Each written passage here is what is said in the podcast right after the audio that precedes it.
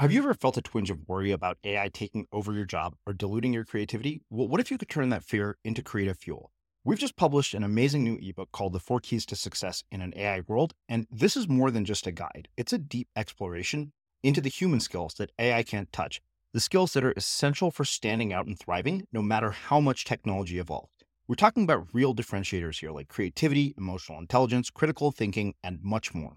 Inside, you'll find actionable insights and strategies to develop these skills, whether you're a creative person, a business person, or just simply someone who loves personal development. This isn't a story about tech taking over, it's a story of human creativity thriving alongside AI. Picture this AI as your creative co pilot, not just as a tool, but a collaborator that enhances your unique human skills. The Four Keys ebook will show you exactly how to do that and view AI in a new way that empowers you instead of overshadows you. Transform your creative potential today.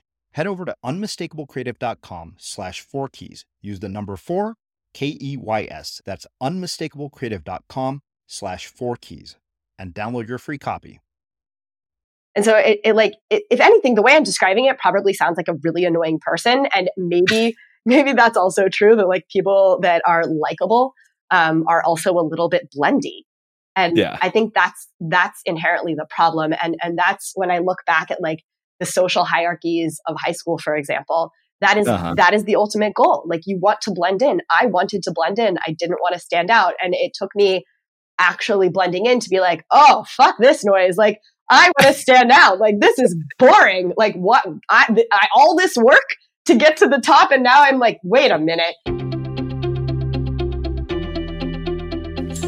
I'm Srini Rao, and this is the Unmistakable Creative Podcast, where you get a window into the stories and insights of the most innovative and creative minds who've started movements, built thriving businesses, written best selling books, and created insanely interesting art.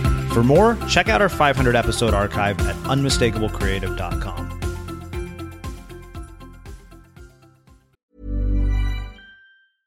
A lot can happen in the next three years. Like a chatbot may be your new best friend but what won't change? Needing health insurance. United Healthcare Tri Term Medical Plans are available for these changing times Underwritten by Golden Rule Insurance Company, they offer budget-friendly, flexible coverage for people who are in between jobs or missed open enrollment. The plans last nearly three years in some states, with access to a nationwide network of doctors and hospitals. So for whatever tomorrow brings, United Healthcare Tri-Term Medical Plans may be for you. Learn more at uh1.com. Hi, I'm Daniel, founder of Pretty Litter. Did you know cats tend to hide symptoms of sickness and pain? I learned this the hard way after losing my cat, Gingy. So I created Pretty Litter, a health monitoring litter that helps detect early signs of illness by changing colors, saving you money and potentially your cat's life. Pretty Litter is veterinarian developed, and it's the easiest way to keep tabs on your fur baby's health right at home. Go to prettylitter.com and use code ACAST for 20% off your first order and a free cat toy. Terms and conditions apply. See site for details. Ever catch yourself eating the same flavorless dinner three days in a row? Dreaming of something better? Well, HelloFresh is your guilt free dream come true, baby. It's me, Keke Palmer. Let's wake up those taste buds with hot, juicy pecan crusted chicken or garlic butter shrimp scampi. Mm. Hello Fresh. Stop dreaming of all the delicious possibilities and dig in at HelloFresh.com. Let's get this dinner party started. Life is full of what ifs, some awesome, like what if AI could fold your laundry? And some, well, less awesome. Like what if you have unexpected medical costs? United Healthcare can help get you covered with Health Protector Guard fixed indemnity insurance plans. They supplement your primary plan to help you manage out of pocket costs. No deductibles, no enrollment periods, and especially no more what ifs. Visit uh1.com to find the Health Protector Guard plan for you. Hey Dave. Yeah, Randy. Since we founded Bombas, we've always said our socks, underwear, and t shirts are super soft. Any new ideas? Maybe sublimely soft. Or disgustingly cozy. Wait, what? I got it. Bombas. Absurdly comfortable essentials for yourself and for those facing homelessness. Because one purchased equals one donated. Wow, did we just write an ad? Yes. Bombas. Big comfort for everyone. Go to bombas.com slash ACAST and use code ACAST for 20% off your first purchase. As creators, we're always on the move. Whether it's a live podcast event, a pop up shop, or a workshop, we're constantly interacting with community, and that's where Tap to Pay on iPhone and Stripe comes in. Imagine this you're at a live event, a listener loves your merch, or a participant wants to sign up for your course on the spot. With Tap to Pay on iPhone and Stripe, you can accept their payments right there and then, right from your iPhone, so there's no extra hardware or no delays. Total game changer. It's not just for creators, any business owner can do this. It's about making transactions smoother and much more personal, growing your business in your way. We've been using Stripe for our products and courses for a long time, and now with Tap to Pay on iPhone, you can take your business to the next level too. So visit stripe.com slash tap iPhone to learn more. Remember, folks, with Tap to Pay on iPhone and Stripe, your business is always at your fingertips. Margo, welcome to the Unmistakable Creative. Thanks so much for taking the time to join us. Thanks for having me. Yeah, it is my pleasure to have you here. So, as I was saying uh, just before we hit record, uh, you are one of a long line of people that Sarah Peck has sent our way, uh, all of who have been phenomenal. So no pressure at all on you. Uh, but before we get into your work, uh, I want to start, uh, particularly given the nature of your work, by asking you what social group were you a part of in high school, and what impact did that end up having on the choices that you've made with your life and your career? You know, it was less which one I was a part of, and more the one I wanted to be of that led like had an impact and i would argue that impact was a little bit negative um, okay. i definitely wanted to be cool and i can relate and um, my i don't know genetics or natural disposition didn't exactly allow for that but it got me really interested in studying human behavior so you could argue that it sort of was the foundation for how we got to here uh, mm-hmm. because I would literally sit in class and I remember like studying the cool table, being like, why was that joke funny? Um, uh, or like trying to understand how people interacted with each other um, to try and gauge maybe how I was supposed to act or what I was allowed to say or not say, and like really just understand the rules because it felt like I missed that day in kindergarten where they taught you how to be likable. Um, and what I did, you know, what I was lacking at the time was like confidence um, uh-huh. and like permission to be myself. Because the truth was, I had some really good friends, but they were at a different school. And yeah. so um, those were great friends. But in the new context of like high school, um, it was really strange for me, really strange for me. It took me probably another decade before I finally, I remember even like coming out to my husband at one point being like, I'm a really big nerd. And he's like, I, I know, sweetheart. but uh, yes, go ahead. Sorry how old are you when you had the realization that you weren't cool? Uh, I only this is one of those things that to me it jogs a memory of you know getting into seventh grade, realizing that there are popular kids and unpopular kids, and this is fresh on my mind because I was with a friend uh, in College Station, Texas, and this guy was actually one of the cool kids, and for some strange reason, despite being sixth, seventh, and eighth grade together, we we had never actually met, only knew of each other peripherally. And then randomly on the streets of Tamarindo, Costa Rica, I was wearing a Texas A&M shirt. He saw it and he's like, "Where'd you get that shirt?"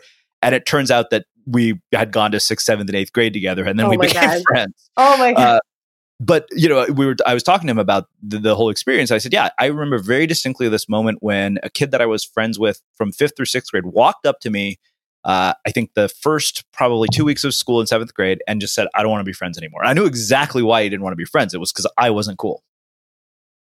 So, how old were you when you realized that? Wow. Uh, I was, it was between eighth and ninth grade. Like I was a little bit older. Like I always knew um, I was quirky, but it was, it was always a fun part of my friendship group.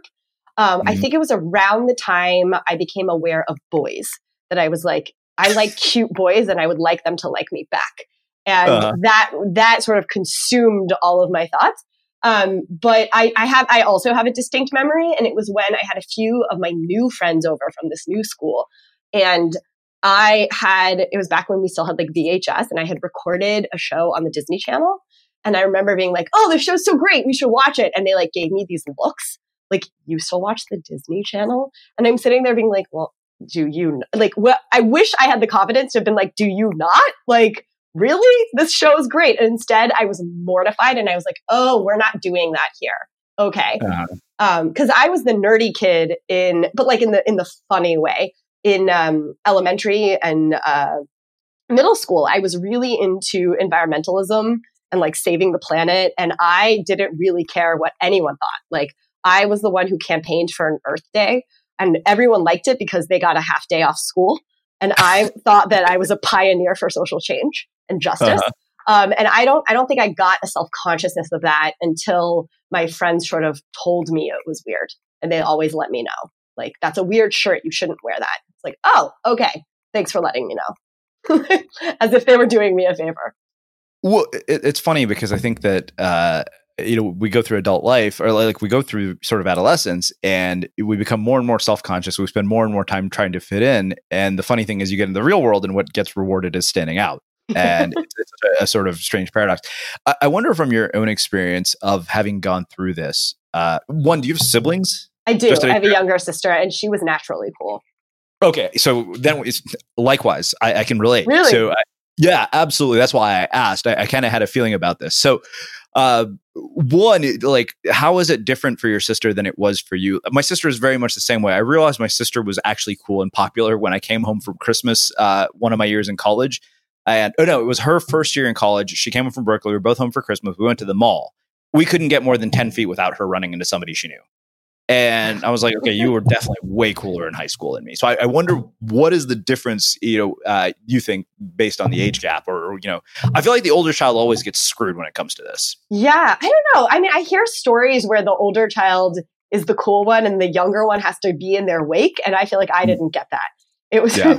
it was more, um, you know, she was athletic. I was not. So I think already that sets you up to have like a cool group of friends and be known at like you have sort of a set tribe. And she was really pretty. And I, um, not that I am not pretty, but it took me a while to grow into my features, if you will. Um, I went through a very, very awkward phase in middle school and um, it, it built character. We'll just say that. Mm. Um, and I think that has something to do with it because it's like base emotions that are playing off of things in high school. So she had was predisposed in many ways for that. I also think there were some things about like who our parents' friends were and their kids, because there are a lot of friends that you just uh, inherit, you don't make at that age. And um, my friends at that time, there was like an age gap, which in the high school and middle school and elementary school world, like makes a really big difference. Whereas for my sister, they were all the same year. Mm-hmm. And so I think she went in with like a familiarity of knowing people already and having yeah. these friendships. Um, I'm not sure. I'm sure if we asked her, her take would be very different. But like kids, kids literally fought over sitting with her.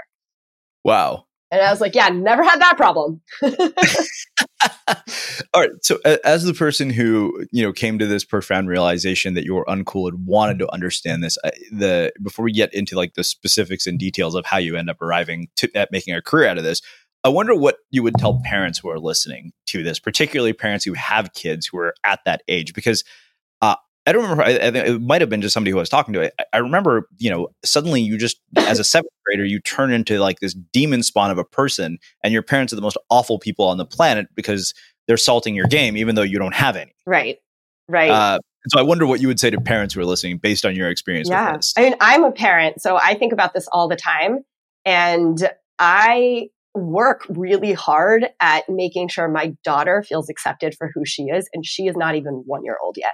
Like, wow. this is something that is on my mind now because I, I wonder, I mean, my parents were always really good at positive reinforcement. I don't think they did anything particularly wrong, but I do mm-hmm. think mm-hmm. that, um, there are places where my strengths or weirdness could have been seen as cool um, mm-hmm. in my home life, or I could have invested in them a little more instead of it being a little ostracized. As like that's the thing Margo's into.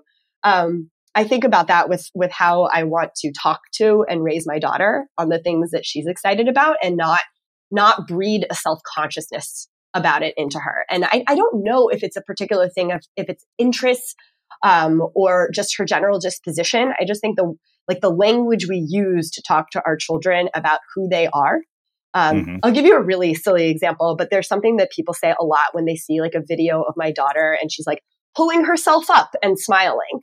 And they'll say something like, Oh, look at her. She's so proud of herself. And it's little things like that where I'm like, that is condescending. Like, why don't we celebrate people that are excited about the things that they're doing? And uh like, also, it's really cool. Like a month ago, she couldn't move and now she can move. Um, yeah. So why, why are we patronizing? You know, there's little things in the tone that start now that uh-huh. I think we can start building an awareness of and start uh, nipping in the bud uh, in order to build this. But you know, there's also an argument to be made that we couldn't, like, I couldn't be here sitting here having this conversation with you if I hadn't right. gone through those things. Like, it's possible I'm going to have the most self confident daughter who has a totally separate set of issues.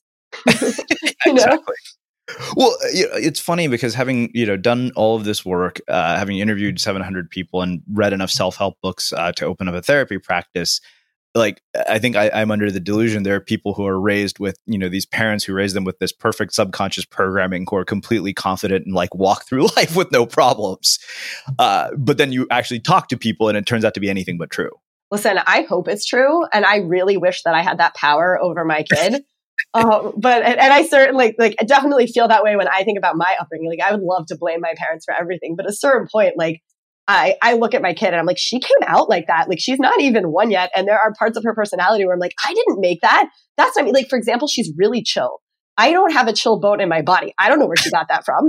like I, I I would love to think that I have a chill household, but you're hearing how I speak. This is me normal and calm. Like I don't have a chill like option. Um, and here she is just like, whatever. So, you know, there are certain, it's that intersection. You know, I, my responsibility is to create the container and the environment so that she can thrive.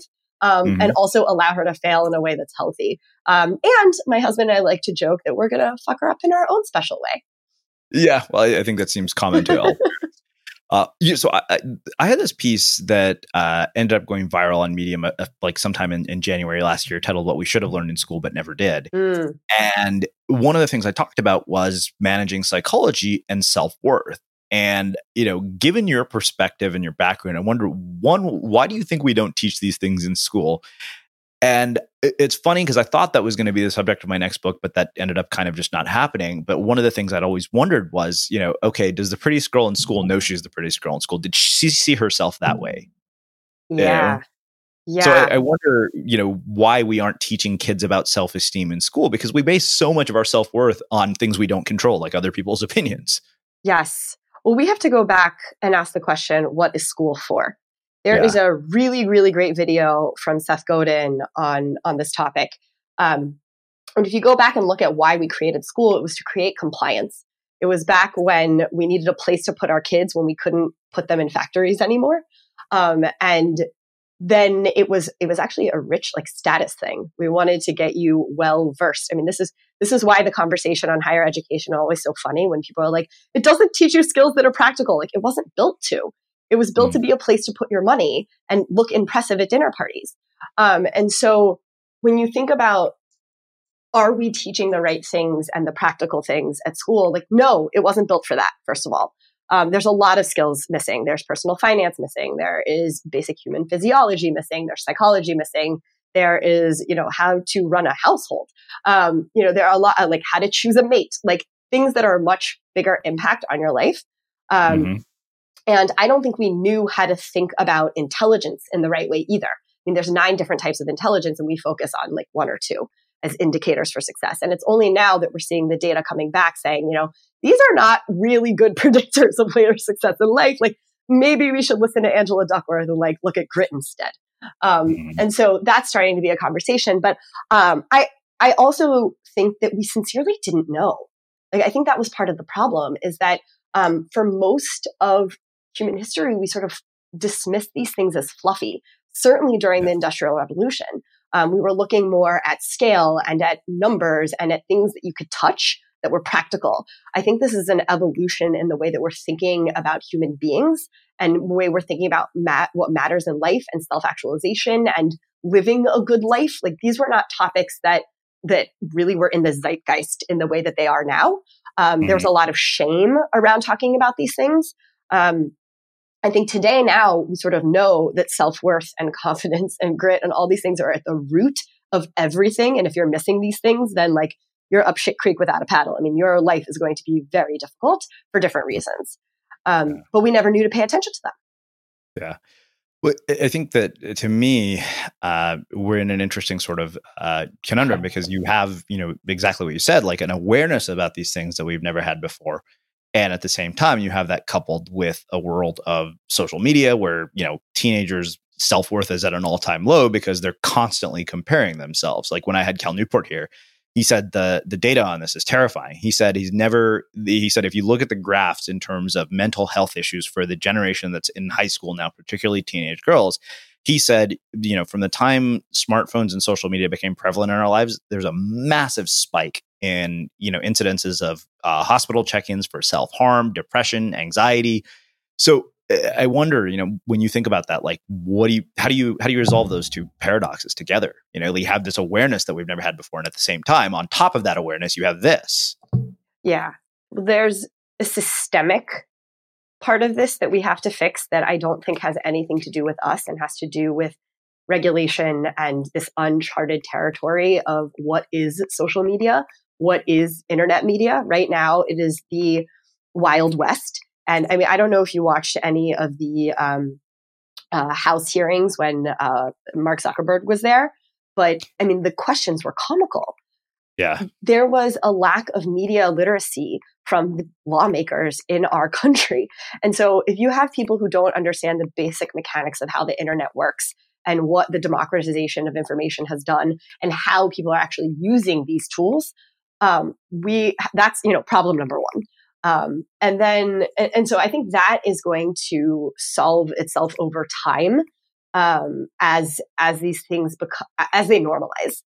The second part of the conversation is how do we indoctrinate self awareness, and uh, that part I think is something that podcasts like this can do. I think platforms like mine can do. I think things like Sarah can do. Like where we are uh, raising aware, we're giving people the language to have this conversation because I think for um, decades we didn't know how to talk about this, and, and you hear about it in stories when people say like, "Oh, I didn't know how to talk to my son. I saw he was struggling with this, but I really didn't know how." And like, we're actually really uncomfortable with emotions.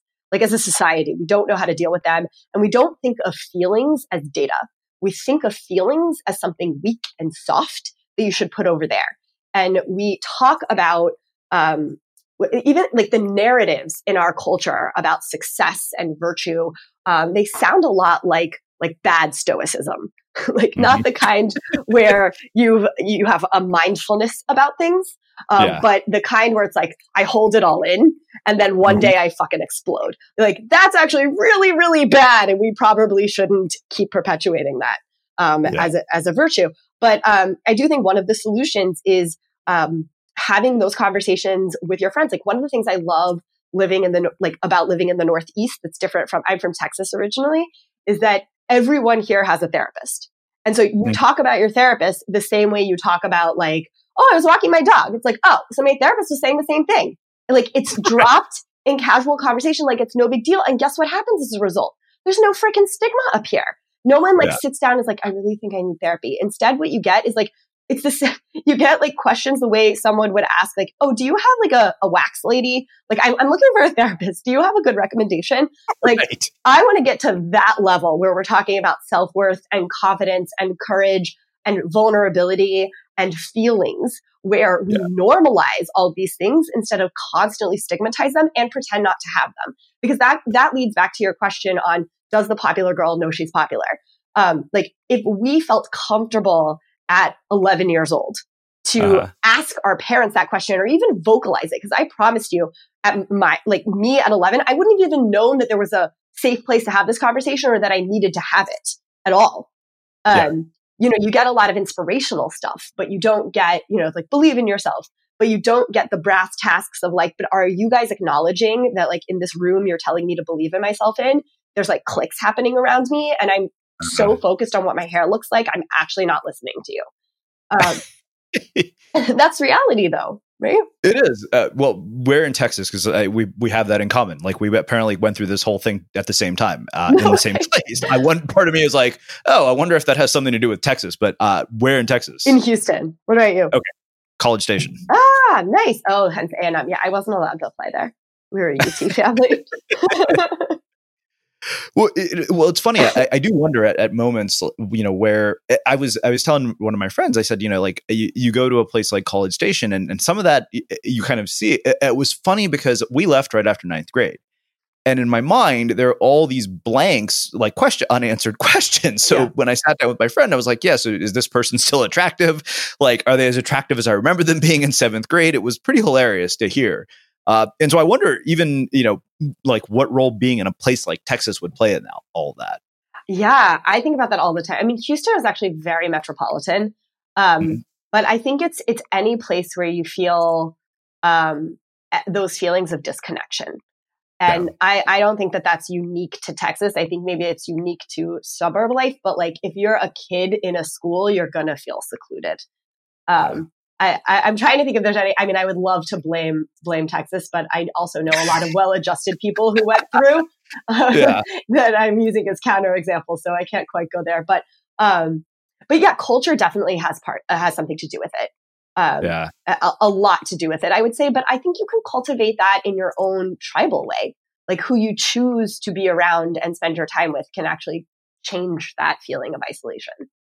Well, it's funny because I think the reason that that came up in my mind is, you know, when I, I was in College Station for the first time in 25 years, uh, sometime last week, to go speak to a group of MBA students.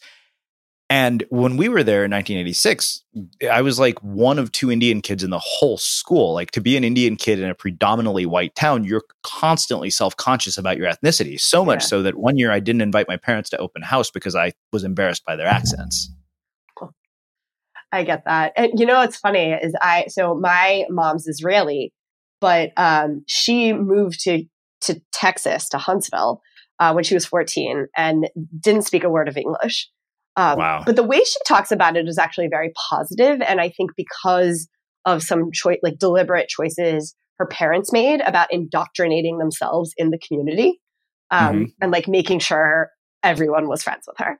Um, yeah but I I felt that self consciousness, even though like I'm white and I can I can definitely blend, but being Jewish with a with a mom, like I I'm half first generation American and then half like my dad's American. Um, uh-huh. But that feeling of otherness is definitely real in the South. That's very real. Yeah, no, and it's funny because now as an adult, I, like I remember walking in there and I'm like, in my mind that that narrative had changed from oh I'm an Indian person in a predominantly white town to hey I'm exotic as fuck here. Like you know? Well it's also interesting when those things become an asset because I remember yeah. when kids used to ask me like oh you're Jewish and what it was code for is who are your friends? And I uh remember not wanting to be like labeled Jewish because I didn't want people to think I was only friends with like those three people and that they that I couldn't be one of them, like the cool kids. And mm. um, and then I remember it's switching, like in college and post college, where I like wore my Jewishness everywhere. I was like, no, I'm Jewish. I'm in this tribe. I'm one of them. Um, and and I don't know if that is like in part developmental um, or different experiences you have along the way, um, or if the question genuinely changed. Like it no longer felt so judgy and um, holding me in a box. It was like and it, like no one was by saying are you jewish? was asking me like my feelings on god for example. They were just trying to uh, judge me and put me in their box. And that's yeah. what frustrated me rated me about it. Hmm. well i think we've been kind of dancing around the edges of it here but uh, let's get into to your actual work. Uh, I mean, how do you get from texas to the work that you do uh, that was actually driven by this you know feeling of, of not being cool Sure. So I went to college in Atlanta. I wanted to get really far away from Texas, and I ended up applying to a school that didn't have a football team, which was like a huge deal. Um, and ended up being justified with like, okay, well then you can root for Texas. I'm like, all right. Um, but uh, I I was a literature major, and at the end of school, like my dream was to work at CNN, and I discovered that there was a game being played around me um, that like you have to know people to get jobs. And this was like shocking to me because I thought it was a meritocracy. And I was like, well, if you all you have to do is get to know people, I can make this work. Um, because I had been studying people and how people interact forever. It took me about a year and a half to get the right contacts. Uh, but I finally got myself an internship at CNN, which is headquartered in Atlanta. And then I realized that that was where like news and media went to die. And I was so sad and sort of having this quarter life crisis of what I was going to do when I graduated. And at the time, um, I had a lot of questions about uh, human behavior and how do you get people to care. And I was also seeing a lot of friends of mine and people around me, and also in the zeitgeist, who uh, on paper had everything, but were struggling with depression and anxiety and addiction and eating disorders and like it just this potpourri of problems. And um, So I started applying for jobs in psychology labs because I was like, this is fascinating to me. And to me, literature was all about going into the mind of people and like studying humans. So it wasn't a big jump for me. But apparently, to the outside world, going from the liberal arts to the sciences is like a really big deal. And so this was one, like the first of many moves that I think felt very uncomfortable for everyone around me. And for me, it was just like, oh no, this, this feels like the logical next step. So I shifted into the sciences. I worked at a um, really renowned research lab at Emory University in their uh, medical school in the psychiatry department. And I was in charge of intake um, for uh, these depression studies. And I didn't know it at the time, but this was my first introduction to marketing and sales funnels. And for the next few years, my job was to get people with depression enrolled in our studies. But that meant that I needed to find a way to identify them and attract them and bring them in. Um, later, I found out that that's called conversion um, but, and copywriting. But um, I, I was terrible at it. And um, I was very, very angry with the fact that we had these free solutions, like something that could genuinely make your life better. Um, and the hard part was actually getting people to take a chance on themselves and do something in their own best interest. So I became sort of obsessed with this question of how do you get people to care and how do you get them to take action? And so I went to graduate school, um, and that's how I ended up in New York. And I, um, I was actually studying uh, issues with affluence because I was I was interested in that question of like why do people who seem to have everything also seem to have such higher incidence of certain mental health issues and um, realized that I that the ivory tower wasn't the right fit for me. I wanted to to do research and uh, discovered something called market research and sort of accidentally ended up in marketing on on my way. I started learning about how there's this area where you can study human behavior in real time and the field is called marketing. But no one ever told me about it because marketers and psychologists don't really talk to each other. And so I uh, that was my next sort of jump. Um, and at that time, I had sort of been introduced to a lot of the the work that I think you talk about in the podcast. Like the I drank the four hour work week Kool Aid. I um, started getting really into personal development, and I was just fascinated by this world. Um, ended up working at a uh, agency for a few years, a marketing agency as a strategist, and uh, and then struck out on my own. Um, I ran my own consultancy for several years, and uh, and now I, I, teach marketing and writing, um, and I, I help uh, creative entrepreneurs sort of punch their lizard brain in the face. Mm. So I love this idea of, of, how do you get people to care. Uh, I think to me, there's so many different angles that we could look at this from, particularly when it comes to human behavior. So uh, I want to look at it through a couple of different contexts, both in the personal and professional. Yes. So you know, you studied how to become effectively cool in a lot of ways and how to get people to care. Um, what did you notice about how that plays out in uh, romantic relationships, or you know, uh, members of the opposite sex with each other and how they interact? Like, what did you learn about that? Oh, that's a really good question. You mean like empirically from from my memory? Yeah, empirically, yeah. or look, I'm just trying. As I tell everybody, I'm just trying to battle my own demons and solve my own problems. Yeah. Um, you know, the you know, if somebody in the audience happens to benefit, that's a convenient. You know, that's a convenient. Well, I'll, I'll, start here. There were a lot of things that I observed and I mimicked, and okay. I was able to do well. Like I figured out how to be likable. Um, and I figured out what, like, how to make people interested in me. And mm-hmm. um, that didn't mean that those interactions were genuine. So I also found myself in situations where I was like, oh, I attracted this cute person with status, but I don't really like them. mm-hmm. And and so it raised a whole new slew of questions, which was like authenticity in these interactions and and sh- like showing up as you while also leveraging the tools of likability. So yeah. like where is that intersection? Because I found that like where it led me, and this is why it wasn't productive, was I, I became extremely fake. Like uh-huh. I had relationships that weren't real. Um, and I don't I don't mean necessarily just relate like romantic, but like friendships. Um, or I would pursue interests that and like hobbies that like I wasn't interested in. I was spending my time in things that I didn't necessarily enjoy, or I enjoyed a little, but not as much as I let on.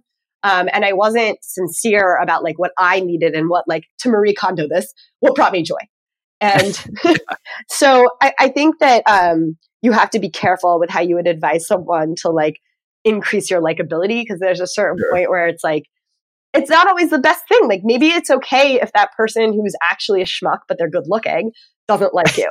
you know, like maybe use the likability to like sleep with them for one night and then like don't yeah. let like find someone else to marry. This is Paige, the co-host of Giggly Squad, and I want to tell you about a company that I've been loving, Olive and June. Olive and June gives you everything that you need for a salon quality manicure in one box. And if you break it down, it really comes out to $2 a manicure, which is absolutely insane. It's also so easy to get salon worthy nails at home with Olive and June. The difference between how your nails used to look when you did them yourself and now with the Mani system is a complete game changer. The best thing about Olive and June too is it's a quick dry, dries in about one minute, lasts for five days, and full coverage in up to one to two coats. Visit oliveandjune.com slash perfect Mani 20 for 20% off your first system. That's oliveandjune.com slash perfect Mani 20 for 20% off your first system system. You should celebrate yourself every day, but some days you should celebrate with jewelry. Whether you want to commemorate an unforgettable moment or just bring some added sparkle to your collection, Blue Nile can offer you expert guidance and a wide assortment of jewelry of the highest quality at the best price. Go to BlueNile.com today and experience the ease and convenience of shopping Blue Nile, the original online jeweler since 1999. That's Bluenile.com. Bluenile.com. Hi, I'm Daniel, founder of Pretty Litter. Cats and cat owners deserve better than any old fashioned litter. That's why I teamed up with scientists and veterinarians to create Pretty Litter. Its innovative crystal formula has superior odor control and weighs up to 80% less than clay litter. Pretty Litter even monitors health by changing colors to help detect early signs of potential illness. It's the world's smartest kitty litter. Go to prettylitter.com and use code ACAST for 20% off your first order and a free cat toy. Terms and conditions apply. See site for details. Hiring for your small business? If you're not looking for professionals on LinkedIn, you're looking in the wrong place. That's like looking for your car keys in a fish tank. LinkedIn helps you hire professionals you can't find anywhere else, even those who aren't actively searching for a new job but might be open to the perfect role. In a given month, over 70% of LinkedIn users don't even visit other leading job sites. So start looking in the right place. With LinkedIn, you can hire professionals like a professional. Post your free job on linkedin.com slash achieve today. Many of us have those stubborn pounds that seem impossible to lose, no matter how good we eat or how hard we work out. My solution is PlushCare. PlushCare is a leading telehealth provider with doctors who are there for you day and night to partner with you in your weight loss journey. They can prescribe FDA-approved weight loss medications like Wegovy and Zepbound for those who qualify. Plus, they accept most insurance plans. To get started, visit plushcare.com slash weight loss. That's plushcare.com slash weight loss. As creators, we're always on the move. Whether it's a live podcast event, a pop-up shop, or a workshop, we're constantly interacting with community, and that's where Tap to Pay on iPhone and Stripe comes in. Imagine this you're at a live event, a listener loves your merch, or a participant wants to sign up for your course on the spot. With Tap to Pay on iPhone and Stripe, you can accept their payments right there and then, right from your iPhone, so there's no extra hardware or no delays. Total game changer. It's not just for creators, any business owner can do this. It's about making transactions smoother and much more personal, growing your business in your way. We've been using Stripe for our products and courses for a long time, and now with Tap to Pay on iPhone, you can take your business to the next level too. So visit stripe.com slash tap iPhone to learn more. Remember, folks, with Tap to Pay on iPhone and Stripe, your business is always at your fingertips. Okay, well, if you're going to tell us, you know, how to use your likability to sleep with somebody for one night, as a guy, I would like to know that. um, all joking aside, it's funny. Uh, I, I, would like to know that, not just for that purpose, but um, one thing that I, I, was thinking about as you said that, you know, I, I, did some work with a dating coach who was also a guest here on Unmistakable Creative, and one of the things that I had realized uh, from having done interviews was that I have exceptional ability to sit in a conversation and ask questions and get people to tell me things they probably yeah. have never told anybody. Uh, but I realized if I went into a date and did that, it wasn't entirely real. Mm, why not?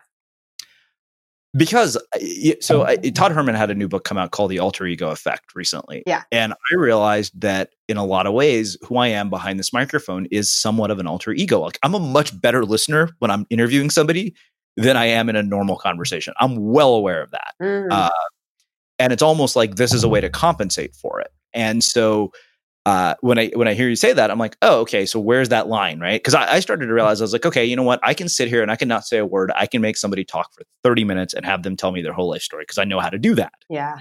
Um, because I've developed it as a skill, and yet I'm like, okay, there's a little bit of you know sort of inauthenticity in that because on some level it's a performance. Yeah, and you and you also want to be off. You want to be yeah. with someone who like you want to be interviewed. Yeah. Yeah. We, we all want someone to show interest in us. And it's, it's ironic because what I would have told you is like show interest in other people. Like it's a lot of things that work in romance are the same, like sales skills. Like right. get someone talking about themselves, like uh, like get their confidence built, listen to them, um, mm-hmm. make them think they're funny. Um, but like that's also not very nice if you're not, you know, if you're not showing up genuinely and it doesn't lead to a good relationship. Like, right, you need to find someone who's asking you the questions and uh-huh. who is like obsessed with finding out more about like how you podcast and what do you do and like what is editing like and are you really nervous before you start these and how much reading do you actually do? And like someone who maybe listens as well if not better than you. Maybe you need someone who's a counterpart. Because that's the thing. This is a part where you know we were talking earlier about self-awareness mm-hmm. really matters because if you don't know who you are it's impossible to know what you need. And mm-hmm like it, it, like there are so many different types of people in this world and so it could be that the type of person you need to be around is the person who's a really good listener or someone who like piles uh, like steamrolls over you in conversation so you can just relax. Like my, my, husband and I always joke about this because like we are really really different and I sometimes think that's like the best thing possible. Like I wouldn't if I if I had one of those checklists when I was younger I never would have like come up with him. Um, yeah and that's because we complement so well. Like he, I am the one who's steamrolling him over conversation and he listens. And it's, in, in many ways, it's because he's on at his job all the time. So he can yeah. come home and like, and I, and I also need that. I need someone to be like, listen to me, listen to me, listen to me. I have more ideas. Let me tell you all the ideas. So. Uh, well, I mean, so we kind of, you know, I think that the funny thing is, I know you're like, I don't want to give you something prescriptive to talk about likability because you could abuse this. And it's funny because I realize a lot of people that I talk to, they teach you things. You know, we had Chris Voss, who's an FBI hostage negotiator here, and he's like, he's like, like anything else, what I'm teaching you here can be used for good or evil. Yeah. Uh, so I wonder, like, if you were to actually give prescriptive advice, I mean, you've kind of said, okay, self awareness, uh, listening. What else is in that list of increasing your likability?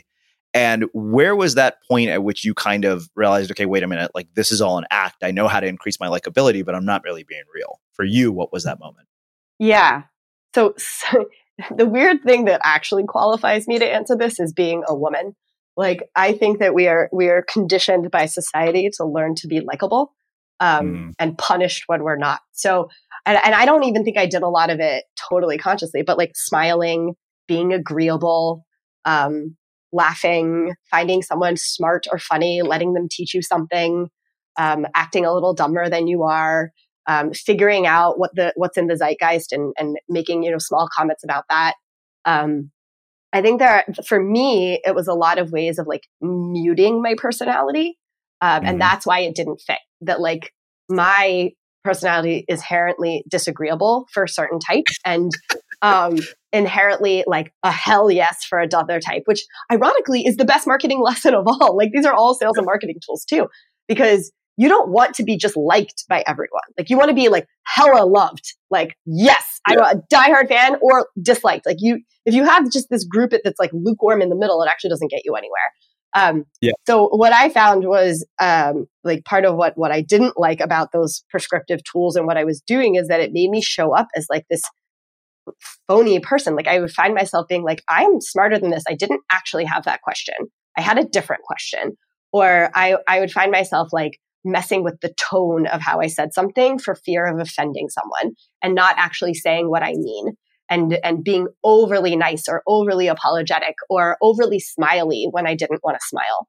Um, and so it, it like it, if anything, the way I'm describing it probably sounds like a really annoying person, and maybe maybe that's also true that like people that are likable um, are also a little bit blendy.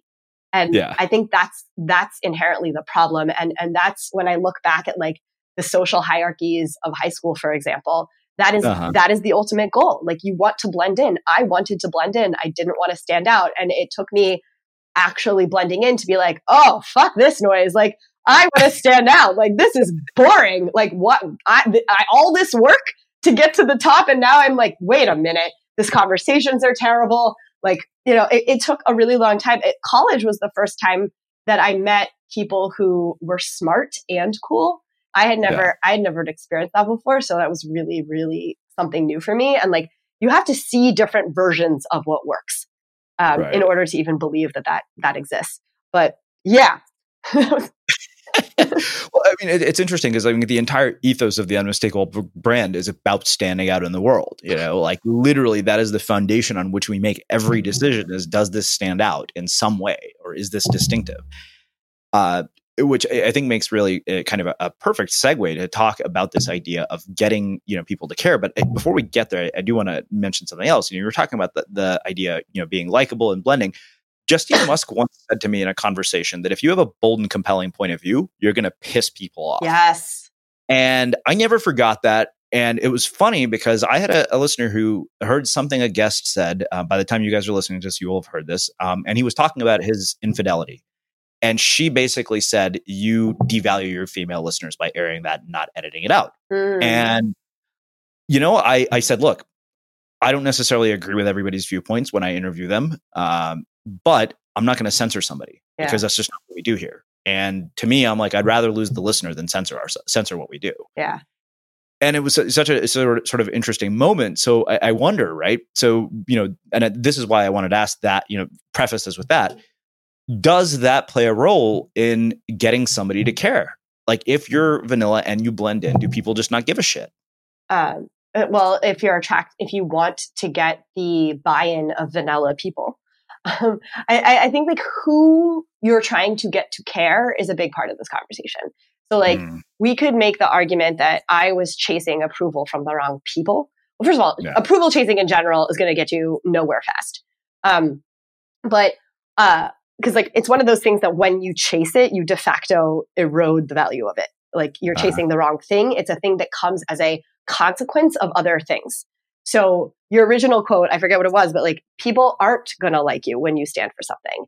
And that's mm. part of the beauty of it. When you put a stake in the ground and when you decide to have an opinion, um, it's going to piss people off. That that is how rebellions start. There's a great um, keynote I saw by Malcolm Gladwell a few years ago at Inbound. And I remember he was going off on how it's so unfair that we make rebe- like rebels cool in pop culture because mm-hmm. the disposition of an actual rebel is to be like is disagreeableness. So like mm-hmm. when you're a real rebel, women don't want to sleep with you. Like it, you're not you're not like the coolest person at the party. It's it's the opposite of that actually if, for people who are making change in the world. And uh-huh.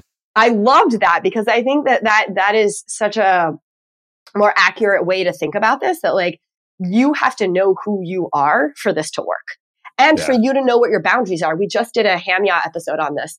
Um, sorry, that I, I, have an internet talk show called Hillary and Margo Yell at Websites. And okay. Hamya for short.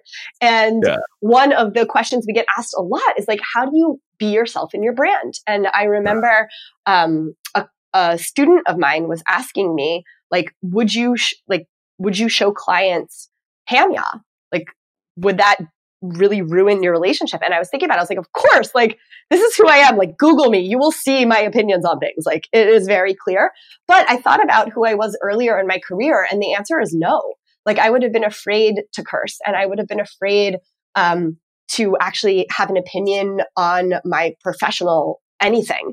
Um, and you you have to recognize that when you you are yourself in public that there mm-hmm. are consequences that are both positive and negative so for example my choice to swear um, well first of all i should have asked you permission because this is your podcast but Fine. on my own platforms um, yeah. the reason i don't censor myself even though pretty much every time i send an email my mother's like i really wish you wouldn't swear so much um, yeah. I, I also recognize that I get emails from readers who are immediately like, yes, fuck yes, thank you for saying it, because this is the way they needed to hear it. And right. when I doubled down on that, and like, that's okay. Like, I'm okay with drawing that line. And I recognize that that's going to turn people off. But for me, the people that that turns off are the people I don't want on my list. Yeah. And so that's very different from me saying something that offends someone that I actually care about. And that's where the line is. So like the same thing with the cheating story. It's like, if this is, the, if like you're not okay with me having a conversation where I let someone be themselves, then okay, like I'm sorry, we agree to disagree. Um, and you have to stand by rules. And then there's sometimes where you literally have to do a mea culpa. Like there have been times where I, um, I'm thinking of like an Instagram story that I thought was really funny. And I know, um, I inadvertently shamed some people and they were like kind of talking shit behind my back. And I remember gut checking with a friend of mine being like, wait, like these people were kind of assholes. So like they deserve this. And then she was like, no, no, this was like you actually not practicing your moral stance and you were being a schmuck and you should apologize. I was like, yeah. oh, okay, that's true. That's true. I was an idiot. Um, and so like you, you also have to discover your lines sometimes by, by, by violating right. them. well, I, I, had a similar experience. Um, Elizabeth DiAlto, who uh, probably people who are listening to this know, had me on her podcast, and we did her opening question is, "What do you like most about being a man?" Which is a loaded question Oof. as it is, like especially if you're not expecting that. yeah. And so, uh, you know, I give her this first answer, and you know, we record the interview, and, and two of my business partners are here, and they're like, "Tell us how you said it exactly," and they're like, "We don't believe you. Play it back for us." They were like, "This is a PR crisis in the making. You need to have her get this out of this interview or redo it." And we had to because it was like one of those things where it was just like, "You're right. This is a PR crisis in the making."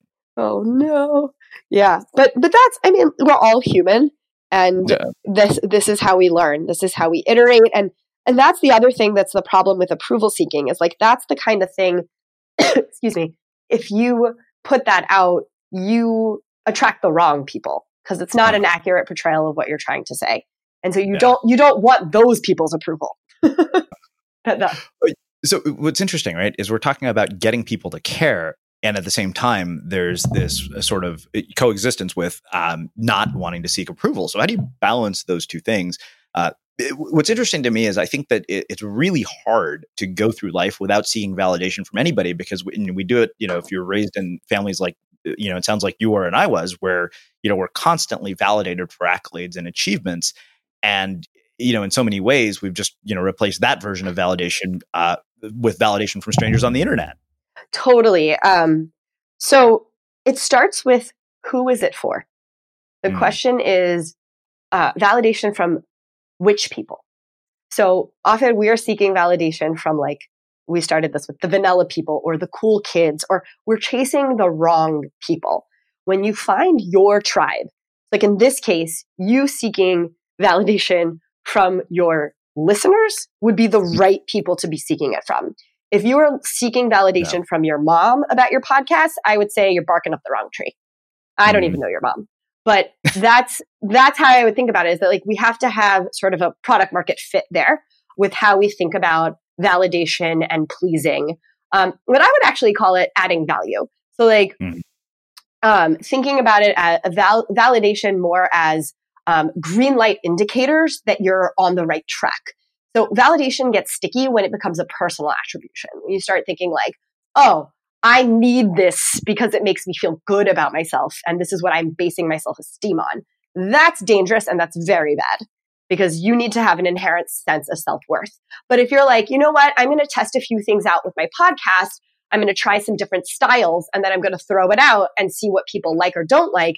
That is a validation that's helpful because they're the listeners and they actually are the arbiters of that. Yeah. Does that make sense? Interesting. Yeah, no, it totally makes sense. So I think that th- this is interesting, particularly because I just wrote a book called Audience of One, which is about reclaiming creativity yes. for its own sake and letting go of expectations and yes. letting go of this need for, for validation from an audience. In fact, I think I do some of my best creative work when I am actually not thinking about how do I get validated from an audience. So how do you how do you deal with that juxtaposition? Yes. Okay. This is my favorite. Let's let's divide creativity from marketing and like okay. sales and things that need results. So you are 1000 bajillion quadrillion percent correct when we are talking about producing quality work. When we are talking about producing something that gets sales, mm-hmm. then we have to start caring a little bit. Um, and, and, and a little bit is within reason, right? Because if you care too much, you start being like season four of Empire where you just start sucking. you know, where it's like no one wants to see that uh, because you're you're pandering too much to those um, to like market research blind tests. You know, um, and that's not helpful either because there there reaches a point where it's that uh, Ford saying, "What is it like?" If you asked the people what they wanted, they would have told you a faster horse. You know, so that Yeah. that's sometimes true, but it's also true that like you have to test things that's against the market. Um, Uh-huh. But th- that's when we're talking about sales. So if we're talking about, um, I am writing a book and it needs to it needs to be sold, then yeah, it does matter that you get validation from the market. But if you're writing a book because you want it to be a good fucking book, then like one, it only needs to impact one person, and that person is you. No. Game over. Yeah. Uh, well, it's interesting. I think uh, I don't remember who it was. It was either Kamal Ravikant or Seth Godin who said the book that will change your life the most is the one that you write. Hmm. That sounds like Seth.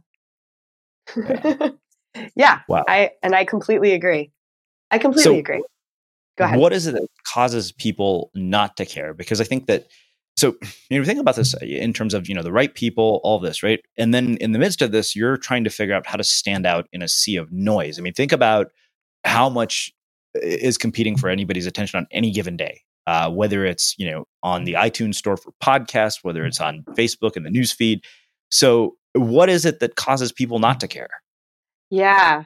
There's a great um, slide I'm remembering from my behavioral economics class called The Forces of Apathy. And it is literally everything describing climate change. like, um, like distance from the problem, feeling like it's not relevant to you, um, using statistics instead of stories. Uh, you know, th- there's a lot of things you can do to turn people off. But I let's start here. Um, in order to talk about why someone cares or doesn't care, we have to understand desire and the mechanics of desire. And we are all walking around with things that we want. Uh, and those things are not a Prada bag. Those things are our fears, hopes, and dreams. We want to be liked. We want to belong. We want approval from our dad. Um, we want that person to look at us. We want a raise. We want to be able to support our family. We want to not have cancer. Um, there are certain forces that are bigger than us that are sort of implanted inside of us. And we're all walking around with our own sort of set of them. And those things get sort of transposed into the actions and products that we interact with. So all of our behavior is driven in many ways by those desires. And this is why I tell people like, you don't buy what you need, you buy what you want. And as soon as you understand that difference, it's really important. So, uh, because we, we pretty much have what we need. Like, even if you're arguing like, oh, well, no, I bought a screw for the wall because I needed one. Um, we could, you could, already, you could go all the way back. They're like, no, it's because you wanted a house and you wanted to put a frame on there for a memory that may, you know, all of it is wants that are driving these decisions. And so, um, the the more interesting thing is how do you turn those desires, those wants, into action? So whether that is a purchase behavior, whether that is asking someone out, whether that is donating to a cause, um, whether that is pushing publish on your blog post, um, all of that comes from from your desires. Um, and so, to, what makes someone not care about something? Uh, I don't think that there's a switch that actually turns them off. I think they are inherently not caring about it already. Just like there's nothing that happened that made me not care about cars. I simply, someone put a car in front of me and I was like, this is boring. And I moved on with my life and I didn't think about it again. Interesting. So one of the things I wonder, and then just based on having talked to you, I, you know, I'm assuming that you've either read one or all of Robert Greene's books. I actually haven't. And I, it's funny. Everyone thinks I've read the 48 Laws of Power. It's on my queue. I am familiar with the principles. Don't worry. Okay, so the, the the reason I brought it up is that you know I, I read Robert Greene's books. Um, you know, in a lot of ways, you know, one of my friends is like, you know, when we saw Laws of Human Nature, he's like, this is almost redemption for how manipulative the idea in the previous books were. Like, if you, re- I, I remember I was on CreativeLive with Chase Jarvis, and you know, we, we were talking about uh, you know my new book, and we were talking about the fact that I underline and highlight books, and I said, you know, there are only two books on my shelf. I'm absolutely terrified of, that uh, somebody I'm dating will pick up and it's the 48 laws of power and the art of seduction they're going to be like wow you're a fucking sociopath uh, so i wonder you know given what you know about all this like what what do you make of of, of what is in those books? Because Yeah. it's not like there isn't truth to what he's saying. Yeah. Uh, we've all seen it play out in our own lives. Like we've seen, you know, the things of of like, you know, the the more available you are, the less desirable you are. Like Yeah. you, you see that. Like the the you know scarcity makes something much more valuable. Um, and yet on a certain level, you're like, okay, is this manipulative or is this just taking advantage of the human psyche? Like, so I I wonder, just from your perspective, knowing what you do about that, just from sort of the periphery, like how do you how do you make sense? of Yes, and I would argue I would add um, Holiday's book, um, Confessions Oh. of a Media Manipulator, and Cialdini's influence to that list. Yeah. Um, but yeah, so I write a lot about this. Uh, I argue that manipulation doesn't have to be bad and that we can use these tools for good. And that's actually why I started on this rampage in the first place. I felt like um, there is such thing as ethical manipulation. Um, and not only should we use these, we absolutely must. So, for example, if your dentist used scarcity and urgency a little bit more, we would have a lot less cavities. And point. no one's going to argue that that was uh, exploitive, but it is. Yeah. It totally is. So, um, you know, where where the line is drawn for me is the end goal. Number one, like, Mm-hmm. is this truly nefarious? And that's where we can have an interesting, uh, you know, ethical discussion. But I think a cleaner goal is on the question of lying. So for marketing, I see persuasion levers as tools, tools Mhm. that can help you add value. So if we agree, and now this is a big assumption, that business and marketing and sales are the matchmaking between a problem people have and the solution you provide, then Yeah. pulling persuasion levers are actually a really useful tool to get people to take action because our mm-hmm. baseline is that we're lazy and we don't care, which we've already established. And so if that's your baseline, I have to do something to make you move because we already know that humans don't act in their own best interest. So let's like start there. Where it gets unethical is in the conversation around claims. If you are promising something that you are not, if you are using a testimonial that is not true. Like I had a client that actually did this where they showed me a sales page that I had written and um, it was it was live a few months after I stopped working with them and they sent it to me and they're like, "Look how great this is." And I saw that all of the stock testimonials that I had written that were supposed to be replaced with real interviews never got replaced. Like even the pictures that I took from Google Docs, I'm sorry, uh, like Google Images were there, and I was like, dude, like no, th- like I can't believe I have to explain this to you. Like not okay. And he's like, oh no no, they're just there for a little bit. We just are getting them together, and I'm like, you're a fucking liar. Like that is not okay. This is the line crossed. Not okay. Um, like these, the, the promises need to be true and the claims need to be true. And I think if those things are true, then the persuasion levers are okay. Now, you should never be pushing someone into making a decision. Um, Yeah. But I, I would actually argue that a lot of that doesn't work anymore, in part because of what of um, oh I forget what it's called, but Dan, what's his name, wrote about it in in uh, his book on sales. Uh, Dan Kennedy. Uh, no, not Dan. That's funny. Dan. Um, oh my God, why am I blanking on his name? Pink. Um, Okay. uh, Right, right, to, uh, to sell yeah, to human. sell human. Yeah. Yeah. Um, about how we we the economy has shifted, so it's a buyer's economy, and that's why the the push um, selling doesn't work as much. So people aren't as malleable. Um, Mhm. But uh, but there there there is an opportunity. You will turn people off at a certain point. I guess is what I'm saying. Um, and I think you know when you're being a schmuck. I think that's true too. Right. Like I think people actively are are pushing and lying. But if your if your promise is a lie and if your claims are untrue or a Uh-huh. stretch of the truth, that's when it's a problem. Using the persuasion levers to entice people to take action is not the problem. Yeah. Well, it's funny because it, it never. It, it sounds almost like a, such a, a, a su- odd contradiction, ethical manipulation, but I love it, right? Because I was thinking about this the other day. I was writing this piece about how do you make a living as an artist, or how do you make a, a living as a creative, Yes. and you know, I said nobody apologizes for collecting a paycheck for their day job. Yet, when an artist, you know, asks somebody to buy their work or you know attempts to sell something to their audience, they have this like tremendous sense of guilt about it.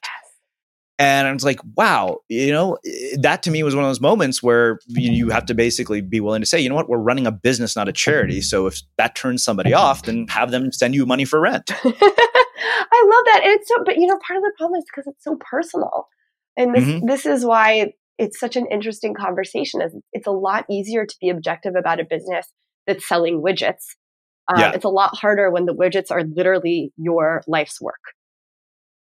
Yeah, no doubt. I mean, I, I also think I, I, really appreciate what you said about you know claims and promises because we're we're opening up a, a writers workshop, a two day intensive, and I remember sitting down with a copywriter, and you know he kind of said, okay, list down all the accolades, like book deal, the publishers, and I said, just to be clear, we're not promising any of those things to anybody because we can't control that. Mm-hmm. I'm like, there's no way I would make a commitment to somebody and say, hey, I can get you a book deal with a publisher. Yep. You know, I was like, th- that would just be completely dishonest. Yep.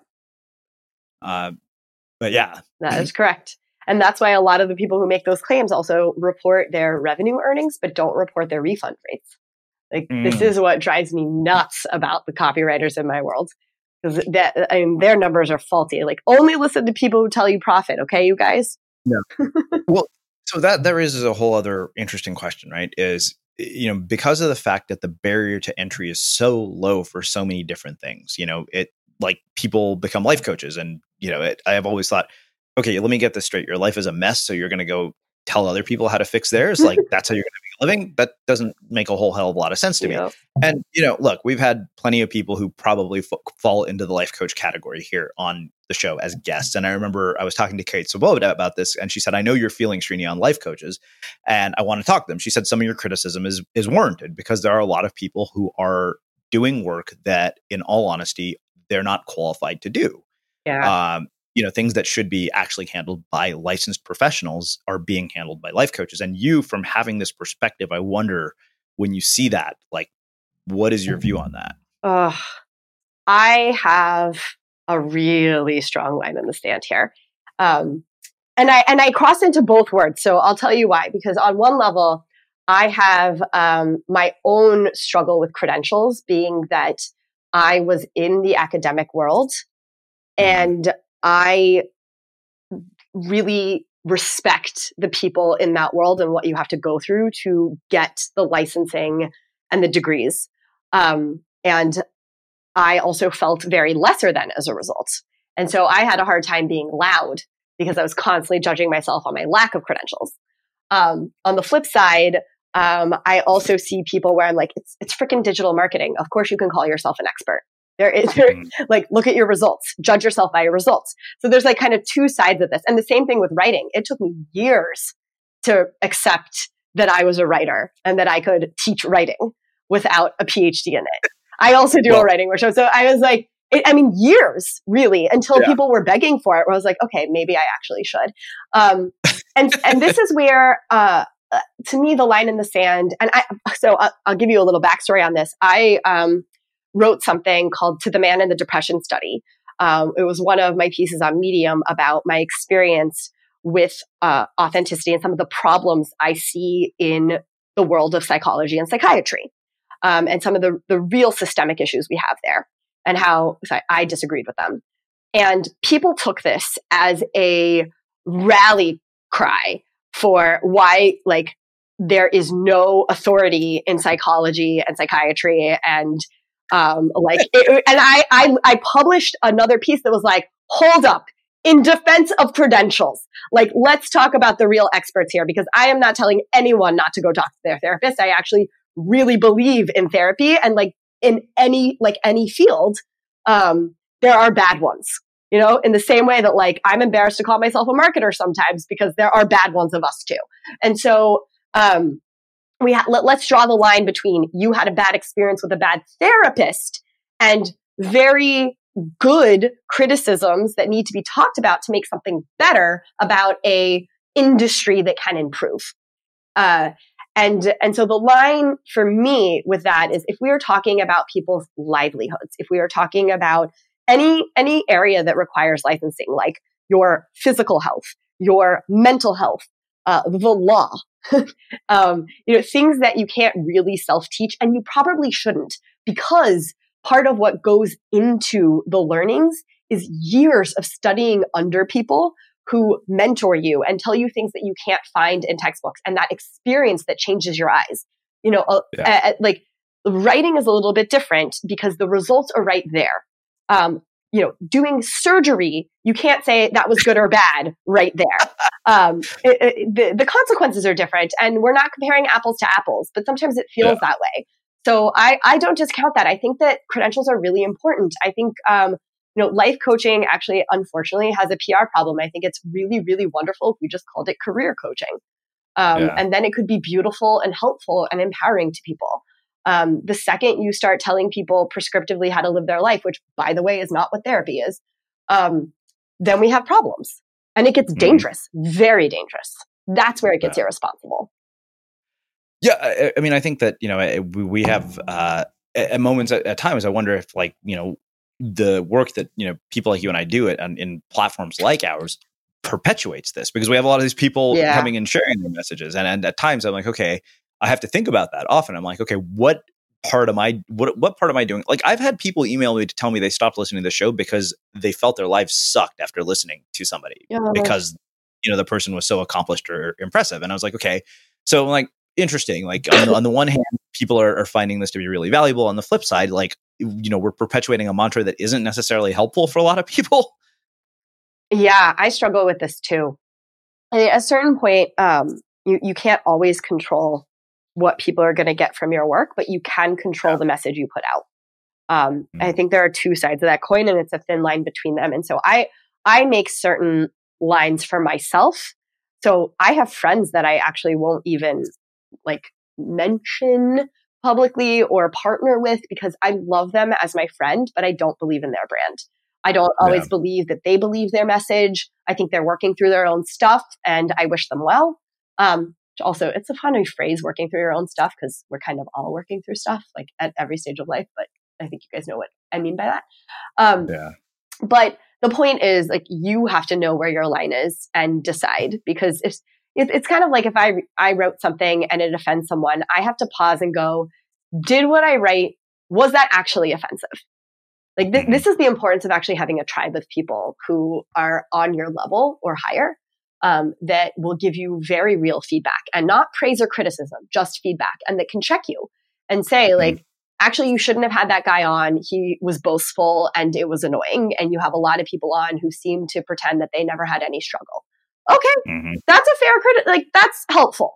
Um, and it could be that you just want that. You want that because that makes you feel good, and you make a creative decision that that's what you're going to do. Um, on the flip side, you might say like, "Oh, you know what? I am going to, I'm going to try and have more people like XYZ Um, that share more struggle, that talk more about the hard parts. Because you know, you could also be doing that. You're going to get criticism too. People are going to feel too depressed yeah. about hearing like the bad stories, and they want to hear the good ones.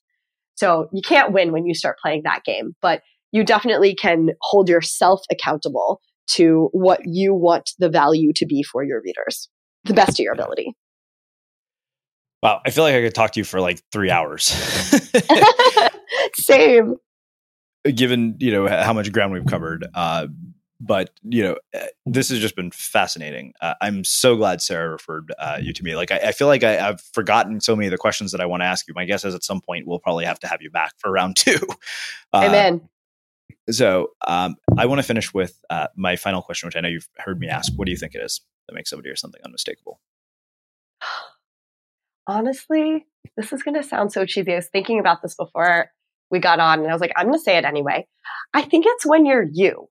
Like when someone is truly themselves, you feel that.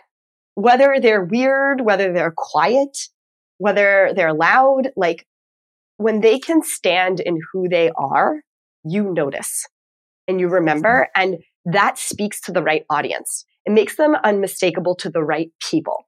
And that matters more because I think you can be unmistakable, like in a bad way, where you're like the kid that drank too much at the party. You don't want to uh-huh. be that level of unmistakable. Yeah. you want to be the genuine kind. Awesome. Wow. Uh, well, I can't thank you enough for joining us and sharing your story and your insights with our listeners. Where can people find out more about you, your work, and uh, everything that you're up to? Yes, come check me out. That seems important.com is sort of home base for all of my writing. Get on my email list. That's where I share all the good stuff. Um, you can also come say hi to me on Instagram and Twitter at Margo Aaron. Awesome. And for everybody listening, we'll wrap the show with that. Thank you for listening to this episode of the Unmistakable Creative Podcast. While you were listening, were there any moments you found fascinating, inspiring, instructive, maybe even heartwarming? Can you think of anyone, a friend or a family member who would appreciate this moment? If so, take a second and share today's episode with that one person because good ideas and messages are meant to be shared. Hi, I'm Daniel, founder of PrettyLitter. Cats and cat owners deserve better than any old fashioned litter. That's why I teamed up with scientists and veterinarians to create PrettyLitter. Its innovative crystal formula has superior odor control and weighs up to 80% less than clay litter. PrettyLitter even monitors health by changing colors to help detect early signs of potential illness. It's the world's smartest kitty litter. Go to prettylitter.com and use code ACAST for 20% off your first order and a free cat toy. Terms and conditions apply. See site for details. Hold up. What was that? Boring. No flavor. That was as bad as those leftovers you ate all week. Keke Palmer here, and it's time to say hello to something fresh and guilt-free. HelloFresh. Jazz up dinner with pecan-crusted chicken or garlic butter shrimp scampi. Now that's music to my mouth. Hello Fresh. Let's get this dinner party started. Discover all the delicious possibilities at hellofresh.com. Imagine the softest sheets you've ever felt. Now imagine them getting even softer over time. That's what you'll feel with Boll and Branch's organic cotton sheets. In a recent customer survey, 96% replied that Boll and Branch sheets get softer with every wash. Start getting your best night's sleep in these sheets that get softer and softer for years to come. Try their sheets with a 30-night guarantee. Plus, get 15% off your first order at bollandbranch.com. Code BUTTERY. Exclusions apply. See site for details. Have you ever felt a twinge of worry about AI taking over your job or diluting your creativity? Well, what if you could turn that fear into creative fuel? We've just published an amazing new ebook called The Four Keys to Success in an AI World. And this is more than just a guide, it's a deep exploration into the human skills that AI can't touch, the skills that are essential for standing out and thriving, no matter how much technology evolves. We're talking about real differentiators here like creativity, emotional intelligence, critical thinking, and much more. Inside, you'll find actionable insights and strategies to develop these skills, whether you're a creative person, a business person, or just simply someone who loves personal development. This isn't a story about tech taking over, it's a story of human creativity thriving alongside AI. Picture this AI as your creative co pilot, not just as a tool, but a collaborator that enhances your unique human skills. The Four Keys ebook will show you exactly how to do that and view AI in a new way that empowers you instead of overshadows you. Transform your creative potential today. Head over to unmistakablecreative.com slash four keys. Use the number four, K E Y S. That's unmistakablecreative.com slash four keys and download your free copy.